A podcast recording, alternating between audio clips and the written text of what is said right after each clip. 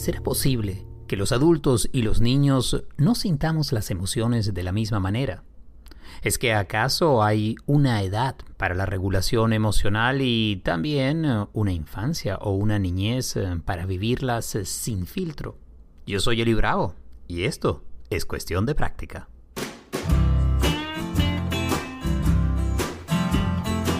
Hey, ¿qué tal? Bienvenidos al décimo episodio de Cuestión de Práctica. Increíble. Ya vamos por el episodio número 10. Gracias a todos ustedes por haber compartido con nosotros eh, el tiempo y también por haber recomendado el podcast, porque la manera como ha venido creciendo la audiencia es una señal clara de que no existe mejor, mejor manera de promocionar cualquier contenido digital que la recomendación de un amigo. Así que si has compartido en tus redes sociales o en una sobremesa que es mucho mejor cuando uno conversa con los amigos así, cara a cara, en el mismo espacio, ¿no? Bueno, si has compartido la información de cuestión de práctica, te lo agradecemos de todo corazón. Recuerda que puedes eh, disfrutar de este y los episodios anteriores. También que estamos eh, recibiendo y con muchísima gratitud cualquier donación que quieras hacer para la producción de este espacio. Y de paso, puedes dejarnos un mensaje de voz, y eso es muy sencillo en la sección de notas de este episodio puedes grabar directamente un mensaje de voz, el que tú quieras, y lo recibimos de inmediato. El tema de hoy me encanta porque me toca de cerca. La verdad, debo decir que todos los temas que hasta ahora he desarrollado en cuestión de práctica tienen o han tenido que ver conmigo. Por ejemplo, el tema de las emociones y los niños. Tengo dos hijas, ya son adolescentes y hemos transitado pues, más de una década de cambios, de ciclos vitales, cambios en ellas, por supuesto, pero también en mí, porque a medida que entiendo mejor lo que es la paternidad, y sencillamente a medida que pasan los años, pues, me voy relacionando de manera distinta con ellas y también conmigo mismo. Y uno de los temas en que todos los padres o quienes mm, cuidamos a pequeños eh, hemos visto es que el tema de las emociones eh, puede ser eh, todo un reto, porque hay momentos cuando esas emociones eh, sencillamente se salen de control. Y no estoy hablando solamente de los niños, estoy hablando también de nosotros, de los adultos. La capacidad de regular nuestras emociones es algo que aprendemos. Así es, lo vamos adquiriendo a través de los años, en primer lugar a través de la educación de nuestros cuidadores, de esos eh, primeros afectos, eh, de ese apego que se establece, ojalá siempre de manera sana, con las personas que están cuidándonos cuando somos niños. Aprendemos entonces, eh, por un lado, por esa imitación, por el modelaje que generan las figuras mayores, pero también luego intervienen otros mm, ámbitos. Este es el ámbito escolar, los otros amigos que se van creando, incluso los medios de comunicación. El hecho es que las emociones, todos los seres humanos eh, las tenemos. E incluso también mucho de lo que se ha investigado nos señala que en general los mamíferos pueden experimentar emociones de otra manera seguramente como lo hacemos nosotros los humanos, pero están allí. El hecho es que esa energía psíquica, esa energía vital, esa energía que son las emociones, eh, se expresa cuando somos niños eh, sin filtros y fundamentalmente se expresa para referirse a alguna necesidad que tenemos cuando somos pequeños. Van pasando los años y aprendemos entonces a manejarlas. También aprendemos a reprimirlas. Y es aquí en donde comienza eso que podríamos llamar la socialización, las buenas costumbres, los modales, la educación, la crianza, el aprendizaje. hay muchos nombres para esto, pero el hecho es que empezamos a lidiar, a negociar con ellas y también a tragárnoslas. Y entonces eh, es allí cuando las emociones comienzan a, a tener un impacto que puede ser muy muy grande y que no siempre vemos con claridad en ese proceso de aprender a manejar las emociones de una manera sana, pues, em, es importante entender cuáles son las normas sociales, eh, lo que es adecuado, lo que termina siendo no solamente adecuado para nosotros, sino también para los demás, cómo entrar en esa interacción social, cómo ser auténticos, cómo vivir y experimentar esas emociones eh, para que nos permitan crecer y no para que se conviertan en un veneno que nos vamos eh, tomando poco a poco y a veces como sucede por ejemplo como la rabia, un veneno que podemos beber deseando que la otra persona sea la que sufra los efectos. Y es que con las emociones pues, eh, muchas veces podemos entrar en ciclos de indigestión, de complicación, de sentirnos que estamos fuera de control. Pero claro, también debemos recordar que siendo adolescentes o adultos jóvenes o avanzando en edad e incluso ya llegando a la vejez, siempre tenemos la posibilidad de establecer una relación distinta, de aprender a manejar esas emociones. Lo que quiero decir con esto es que no necesariamente porque hayamos tenido problemas con ese manejo de las emociones, producto de la niñez, pues esto sea algo que no se pueda cambiar.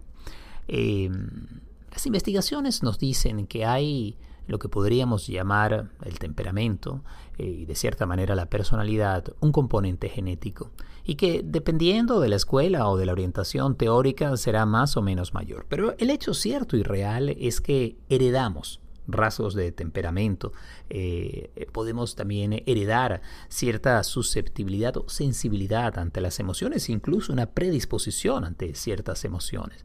Pero también es muy cierto, y esto se ha comprobado, que existe un ámbito en donde nosotros podemos aprender a manejar esas emociones. O en otras palabras, no todo está determinado por nuestros genes. Existe un elemento que tiene que ver con el medio ambiente en el cual creamos, y aquí en primer lugar está la familia, pero también hay un espacio en donde podemos ejercer nuestra capacidad de acción, nuestra voluntad, nuestra conciencia, nuestro deseo de manejar las cosas de otra manera, de comenzar a relacionarnos con nosotros mismos y los demás desde otro punto de vista. Y ese es el auténtico y el verdadero espacio de crecimiento. Pero esto lo estoy hablando desde una perspectiva de adulto. ¿Qué pasa cuando llevamos esto a los niños y sobre todo a niños pequeños que están iniciándose en la vida?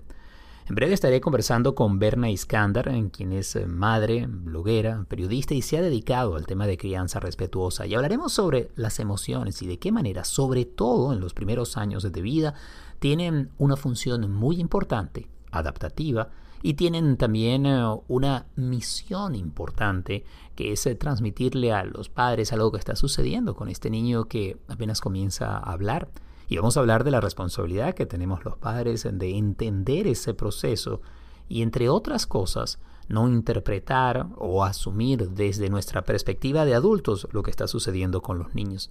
De la misma manera como tenemos que entender que la manera como experimentan, modulan, regulan esas emociones es, es muy distinto a lo que tenemos nosotros los padres. Y ponernos en el lugar de ellos, en conocer su mundo, es un asunto fundamental. Les decía al comienzo que este tema pues, me llega muy de cerca porque con mis hijas este ha sido un viaje fascinante. Un viaje que además eh, incluye el haberme adaptado a dos mundos. Pues eh, las dos, mismo papá, misma mamá, mismo hogar, mismo amor y son distintas.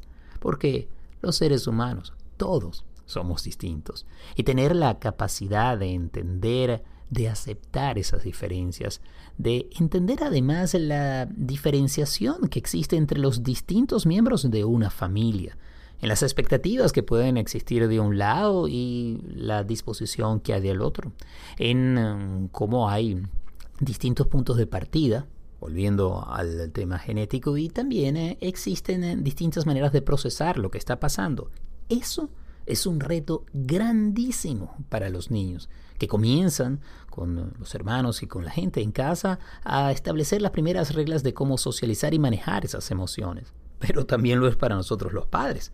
No han sido pocas las oportunidades eh, en donde he tenido estallidos emocionales, eh, verdaderas rabietas, momentos en los cuales pues la emoción me ha sacudido pero de la cabeza a los pies, a la médula. Y todo esto por situaciones que a veces parecieran triviales. Pero como lo sabes tú y lo sé yo, las emociones eh, siempre nos están diciendo algo y en muchas oportunidades no tiene que ver directamente con lo que está pasando en el momento, sino que traen allí una larga lista. A veces es como un gran talonario de facturas pendientes. En oportunidades es como una retaíla de historias del pasado que se activan con alguna situación y que a veces se salen de proporción. ¿Significa esto entonces que uno es eh, mal padre, una mala madre porque en algún momento tiene un estallido? No creo que sea así. Creo que el poder conectar con esas emociones, aprender de ellas, eh, comenzar a, modularlas y con ello enseñarle a través del modelaje a nuestros hijos, allí es donde estamos haciendo el gran trabajo.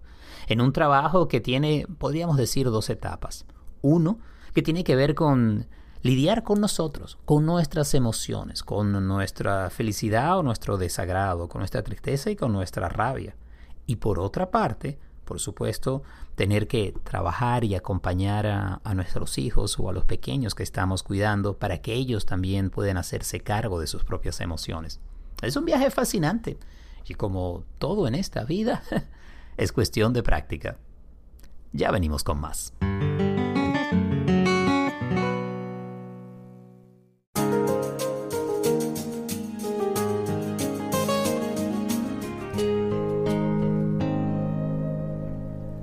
Cuando hablamos de alegría en los niños, estamos hablando lo mismo de la alegría en los adultos.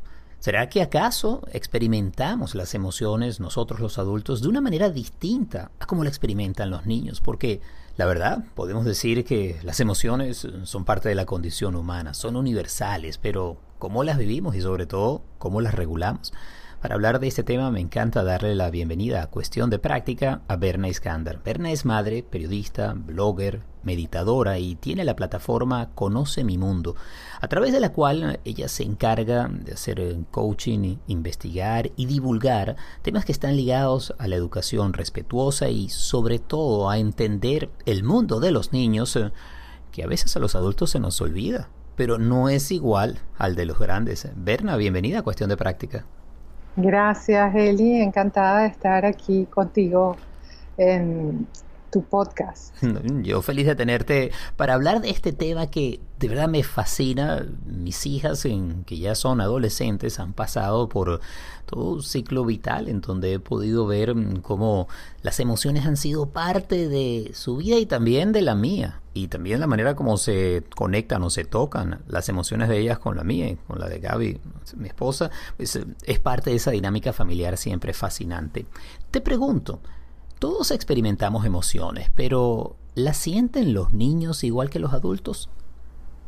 Sí, bueno, es lo que yo siempre insisto en recordar a las personas que se inquietan cuando los niños manifiestan emociones, porque las perciben, los adultos las percibimos como muy intensas y constantes, y, es así, pero es propio de la edad, porque no podemos esperar que un niño desde su inmadurez cognitiva y desde su escasa experiencia vital pueda experimentar y manifestar las emociones al igual que un adulto que ya tiene una experiencia que le permite dimensionar. De repente puedes tener un mal día, pero sabes que eso pasará, mañana puede ser mejor. Un niño está, por ejemplo, aquí ahora, por su momento madurativo, no, no ha desarrollado todavía un niño pequeño sobre todo en la primera infancia estoy hablando, de 0 a 4 o 5 años, eh, no puede establecer muy claramente la relación espacio-temporal, él está aquí ahora sobre todo, no entiende muy bien eso de que va a haber un mañana o un ayer y entonces experimenta las emociones de forma total, de forma intensa y no puede esperar, le cuesta dimensionar que más tarde puede quedar más tranquilo. Y esto hace también, por ejemplo, que un niño pequeño pase de una emoción a otra eh, de forma casi que automática, como de estar muy molesto, gritando, llorando, manifestando disconformidad, a la tranquilidad total o a la risa plena. Y los adultos pensemos que, que nos están manipulando, pero no, no nos está manipulando, es que por sus rasgos madurativos, cognitivos, es la manera de expresar las emociones. Pasan de una emoción a otra, eh, de un segundo a otro, porque ellos están aquí y ahora, no relativizan el, espacio-tiempo como lo hacemos los adultos, por ejemplo. Y eso es algo que paulatinamente los seres humanos adquirimos, es parte también de ese desarrollo, de ese ciclo vital. E, efectivamente, en los primeros años no hay esa misma conciencia o perspectiva temporal, como decías, que puede haber después. ¿Cuándo empieza a cambiar?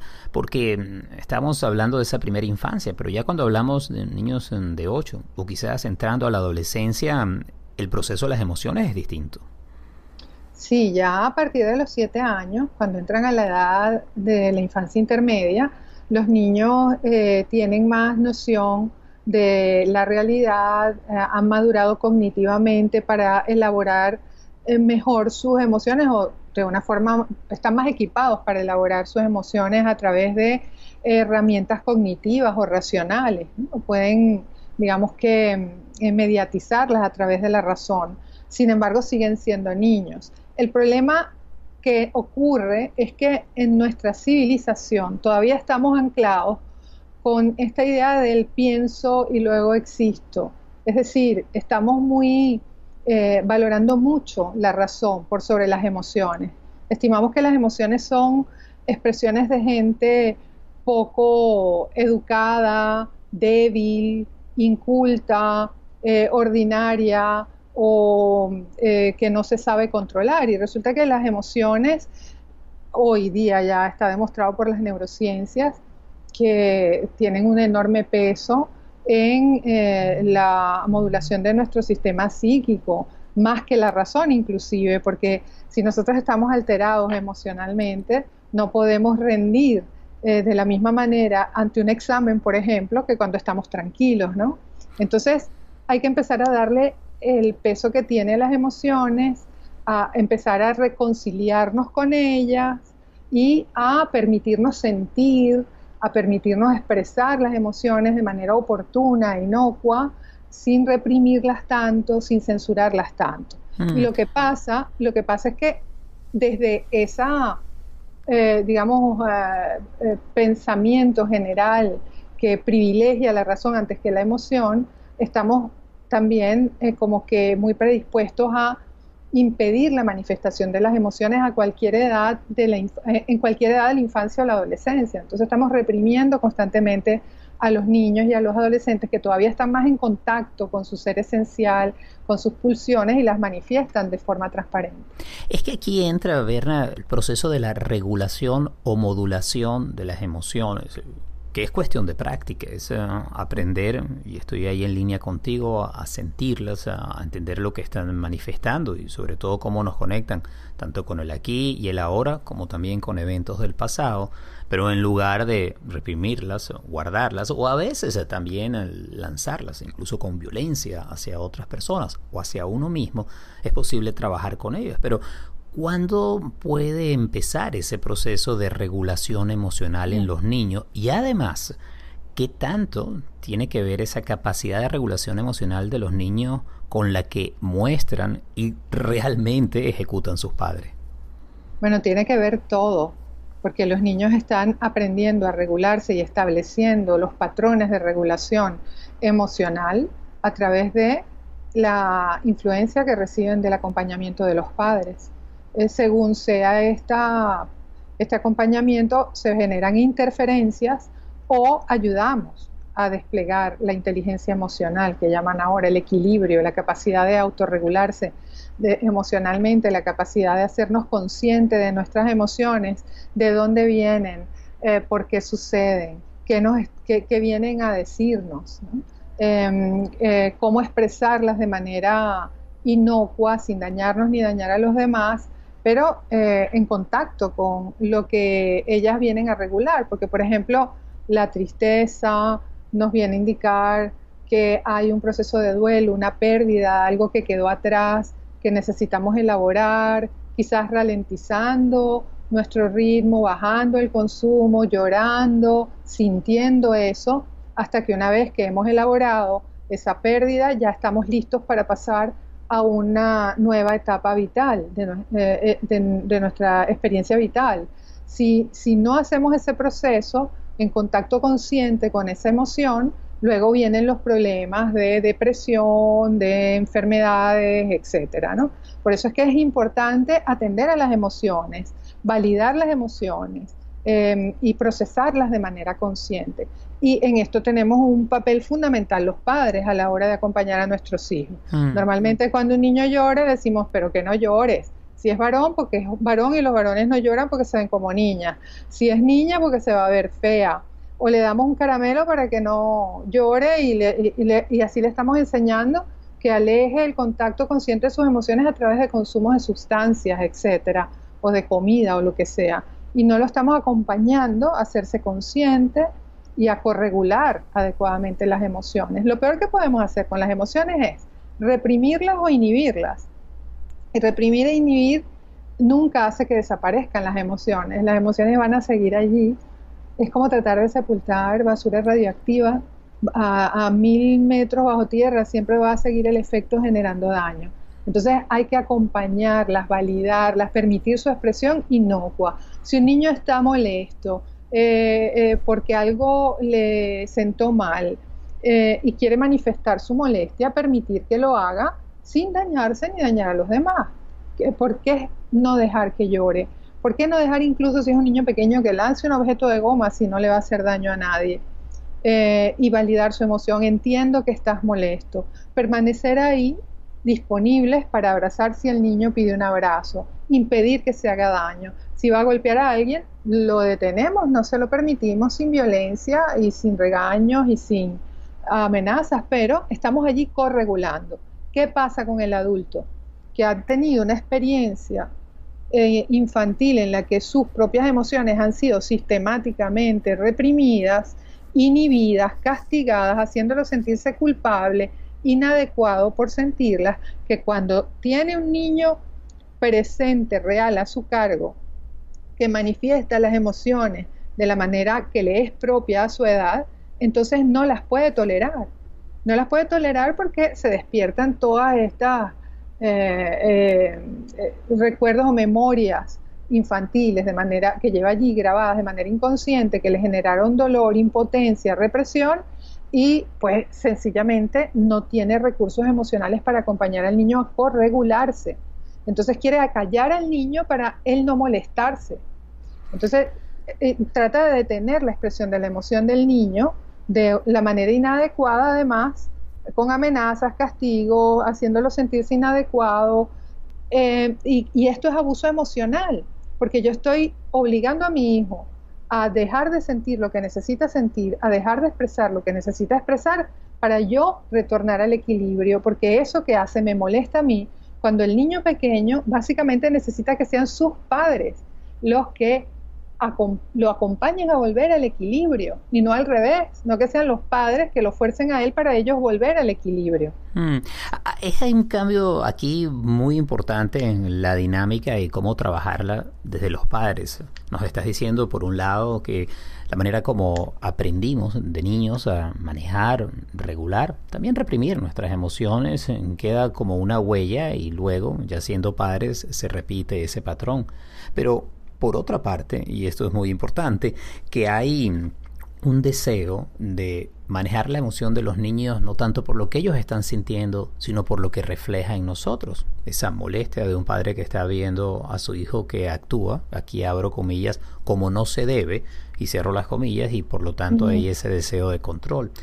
Pero también creo que hay algo fundamental, y es que para los padres y en general para los adultos, es decir, eh, bien sea porque cuidan a otros niños o están en relaciones con los niños, eh, si deseamos que tengan ellos un mejor manejo emocional, primero nos tenemos que encargar de nuestras emociones y hacer ese trabajo uno para, por una parte, modelarlo y que ellos lo puedan ver, pero también para entender qué nos está pasando cuando, vamos a decir, se, nos agitan las corrientes internas o se van los interruptores en medio de esos estallidos emocionales, ¿no?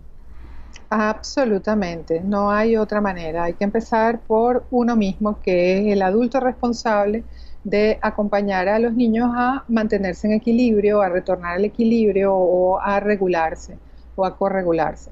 Entonces somos nosotros los que tenemos que buscar los recursos para mejorar nuestras capacidades parentales y, en el, y en el tema de acompañamiento emocional, pues bueno, eso, aprender a, de yo diría que reaprender a sentir y, y, hacerlo de la manera eh, eh, madura, ¿no? que nos es propia a la edad. Em, comprender que las emociones todas cumplen con una función, que aprender a, manifestarlas de manera oportuna, sin hacernos daño, y, y una vez reconciliados de nuevo con nuestras emociones, desde ese lugar de conciencia, y de gestión madura, responsable de las mismas, poder acompañar a los niños a corregularse. Berna, mm, ¿y podríamos hablar de normalidad o parámetros de normalidad cuando hablamos de emociones? Em, yo creo que todas las emociones primarias, las, emociones básicas, las mamíferas, son normales. La expresión de las emociones eh, originalmente eh, son sanas, digamos. ¿no? Eh, por ejemplo, si la rabia tiene la función de em, resguardarte, de protegerte de las agresiones que vienen hacia ti, para, de proteger tu espacio vital cuando sientes que tu espacio vital está siendo violentado o cuando alguien te va a hacer daño, si tú no sientes rabia, no te puedes defender. Entonces respondes con eh, un determinado grado de agresión para protegerte o haces algo para protegerte. Entonces la rabia te, permite conectar con, esa indignación incluso que te puede provocar una situación de injusticia para actuar y protegerte. Si estamos constantemente reprimiendo a un niño cuando manifiesta disconformidad o rabia, lo que hacemos es eh, impedirle el desarrollo de una fuente de autoprotección natural. Luego cuando venga alguien y le quiera hacer daño, no va a saber protegerse, no va a saber pedir ayuda, no va a poder gritar, no se va a poder enfadar frente a esa persona porque le dijeron que estaba mal. ¿sí? ¿Qué pasa cuando reprimimos e inhibimos la rabia? Ahí viene la forma, digamos, eh, desviada de la emoción. Cuando le reprimimos sistemáticamente, pueden pasar dos cosas. Que se genere la violencia hacia otros, que no la agresión, porque hay una agresión funcional que es la que expliqué antes, sino la violencia, que ya es la, eh, digamos, desviación de una manifestación de agresión oportuna que no fue permitida, eh, y sale eh, luego esa persona o ese niño hacerle daño a otro premeditadamente, sin que previamente haya habido una situación en la que él tuviera que defenderse. Entonces va a propósito hacerle daño a otro. Eso sí es violencia. Cuando vas em, eh, a propósito a dañar, premeditadamente a dañar a otro, y lo haces abusando de tu poder, es violencia. Pero si respondes, eh, digamos, ante una situación de, eh, en la que ves amenazado tu integridad o tu espacio vital eh, con agresión porque sientes rabia, allí estamos hablando de una agresión funcional.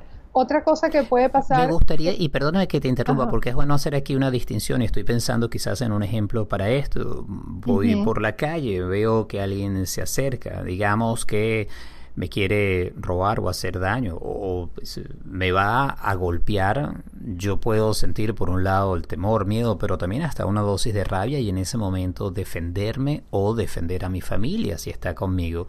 Pero veo que marcas una diferencia a si lo que sucede es que hay una planificación para hacerle daño a otro, bien sea por una venganza o por algún tipo de molestia del pasado, y hay ya una acción premeditada para hacer daño. Ahí estás marcando una diferencia entre esos dos actos. Uno obedece a una acción inmediata, lo otro viene más de un proceso de planificación. ¿Es a eso a lo que te refieres? Sí, y un ejemplo claro con niños pequeños es cuando están en, un aula dentro de un jardín infantil o un preescolar y hay un grupo de niños entre 2 y 3 años, hay un niñito sentado jugando con su juguete en la mesita y viene otro y le quita su juguete y el niñito que estaba jugando empuja porque se siente agredido en su espacio vital, en sus pertenencias. Esta es una respuesta de agresión funcional. Si este niñito que está sentado jugando se levanta premeditadamente y va hacia donde está otro niño y lo empuja, y lo muerde y le pega, ya estamos ante una situación de violencia. Esto normalmente ocurre ¿por qué? porque este niño ha sido inhibido y reprimido sistemáticamente en la manifestación de su disconformidad y de su rabia frente a los padres, por ejemplo, que son más, tienen más poder que él, lo reprimen, lo inhiben, lo castigan. ¿sí? Otra cosa que puede ocurrir es la autoagresión. Entonces nos encontramos con niños pequeños que se golpean la, la cabeza contra la pared, se hacen daño, porque no les permiten expresar oportuna y, eh, de manera inocua la manifestación de su rabia. Entonces mm. empiezan a autoagredirse. Por eso es que sí, las emociones pueden expresarse de manera normal o sana, o pueden salir por la puerta trasera si no las permitimos salir, eh, eh, digamos, manifestar, no permitimos la manifestación oportuna e inocua de las mismas. De una manera u otra salen y utilizando la imagen que hace un rato eh, comentaste acá, los isótopos radioactivos de esa emoción siguen allí, y se siguen moviendo y siguen generando calor y ese calor en algún momento estalla. Y no solamente en rabia, puede ser también tristeza, ansiedad o cualquiera de otras de estas emociones. Y me gustaría cerrar con alguna recomendación o práctica que puedas compartir con los oyentes del podcast de cuestión de práctica para esa, ese manejo de emociones de los padres hacia los hijos. Yo en muchas oportunidades comento con, mis clientes o en talleres la importancia de aprender a hacer una pausa, en sentir el cuerpo para detectar cuando nosotros, los adultos, estamos siendo presos de un estallido emocional, estamos eh, sintiendo fisiológicamente manifestaciones que van desde contracción en el cuerpo, subir el tono de voz, una respiración más agitada y que nos lleva entonces a, a incrementar la intensidad emocional y que si no la detectamos a tiempo mm, podemos terminar eh, en un intercambio que puede ser doloroso y también muy complejo con los más pequeños. Y ese es el momento en donde hacer una pausa, tomar dos o tres respiraciones, incluso si es necesario salir del lugar, de ese cuarto, la habitación o donde están, para buscar calmarse y regresar y de nuevo interactuar, puede ser una gran manera. Es esa pausa consciente que abre un espacio para una respuesta que sea más sabia y compasiva. Pero no sé si hay otro tipo de práctica que tú quisieras recomendar con, con los oyentes. Sí, eh, eh, evidentemente el mindfulness ayuda muchísimo, pero yo creo que hay dos vertientes para la intervención o el abordaje de, mm, digamos, la, prevención de la violencia o de los estragos que puedan generar las emociones reprimidas o inhibidas o mal manejadas. En primer lugar, em, yo hablo de la higiene emocional. Yo siempre le digo a las personas que se acercan a mis espacios de formación, que mm, las emociones hay que, hay que cuidarlas todos los días, hay que em, hacer higiene de las emociones a diario, al igual que hacemos higiene con nuestro cuerpo, con nuestra casa. Cada vez que comemos lavamos los platos, todos los días nos cepillamos los dientes después de comer o antes de acostarnos a dormir, porque se vuelven a ensuciar. Con las emociones también tenemos que hacer un ejercicio consciente de higiene constante, a diario. Es como cuando eh, yo, yo, uso mucho la metáfora del vaso de agua que se va llenando gotita a gotita y que si no vaciamos eh, periódicamente va a llegar pronto la gota que lo rebasa. Bueno, lo mismo pasa con las emociones. Hay muchas formas ¿no? de hacer higiene emocional, eh, tantas como para que cada quien elija la que le haga mayor resonancia. Em, hay muchas prácticas que yo recomiendo. El mindfulness es, uno de, una de, de ellas. Em, hacer la terapia del cojín, por ejemplo encerrarnos en una habitación, eh, tomar un cojín por 10 minutos, um, golpear, gritar y sacar todo lo que necesitemos sacar que se haya acumulado de una forma eh, que no nos dañe ni que dañe a los demás, porque ya estamos en un lugar protegido, ¿no? Em, podemos salir a caminar, eh, ir a la naturaleza, leer un buen libro que nos, que nos mantenga, digamos que desconectados de, de, la realidad por un momento para hacer un poquito de higiene o de balance. Eh, hay muchas cosas que podemos hacer a diario para mantener nuestra propia autorregulación. ¿sí? Y luego, en momentos concretos, en momentos definidos en los que vemos que estamos a punto de estallar también, eh, romper el vidrio ¿no? y, sacar estas herramientas que nos pueden ayudar, como lo que tú acabas de describir, haciéndonos más conscientes de cómo va cambiando nuestro cuerpo, nuestra respiración y eh, pues eh, también pues retirarnos, lavarnos la cara, llamar a un amigo, conversar, golpear un cojín en lugar de golpear o gritarle a nuestro hijo.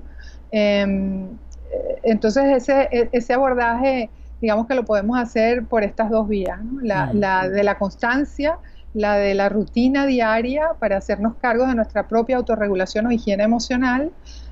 somos responsables de eso, nadie va a venir a hacerlo por nosotros podemos dar muchas herramientas, pero eso, eh, lo que estamos dando es una llave, Eli, y cada quien decide abrir o no la puerta con esa llave, hay que ponerlo en práctica diario. Y lo segundo, pues eh, usarlas también en un momento crítico. Mm, como dices tú, en caso de emergencia y romper el vidrio. sí, sí. eh, Berna, si alguien quisiera conocer más del trabajo que realizas en coaching, con los talleres y el trabajo que realizas con padres y con niños, ¿cómo podría contactarte? Sí, bueno, todas mis redes sociales están por Conoce mi Mundo. En Instagram, arroba Conoce mi Mundo. Conoce mi Mundo significa el mundo de los niños, no de Bernie Sanders, ¿no? Cómo sienten, cómo piensan, qué necesitan para ser amados y cuidados eh, como, como ellos esperan. Eh, conoce mi mundo, arroba conoce mi mundo en Instagram, conocemimundo.com es mi blog y en Facebook también estoy por Conoce mi mundo y mi correo eh, gmail.com Gracias, Berna, por estos minutos y será hasta la próxima. Vale, Eli, un millón de gracias. Fuerte abrazo.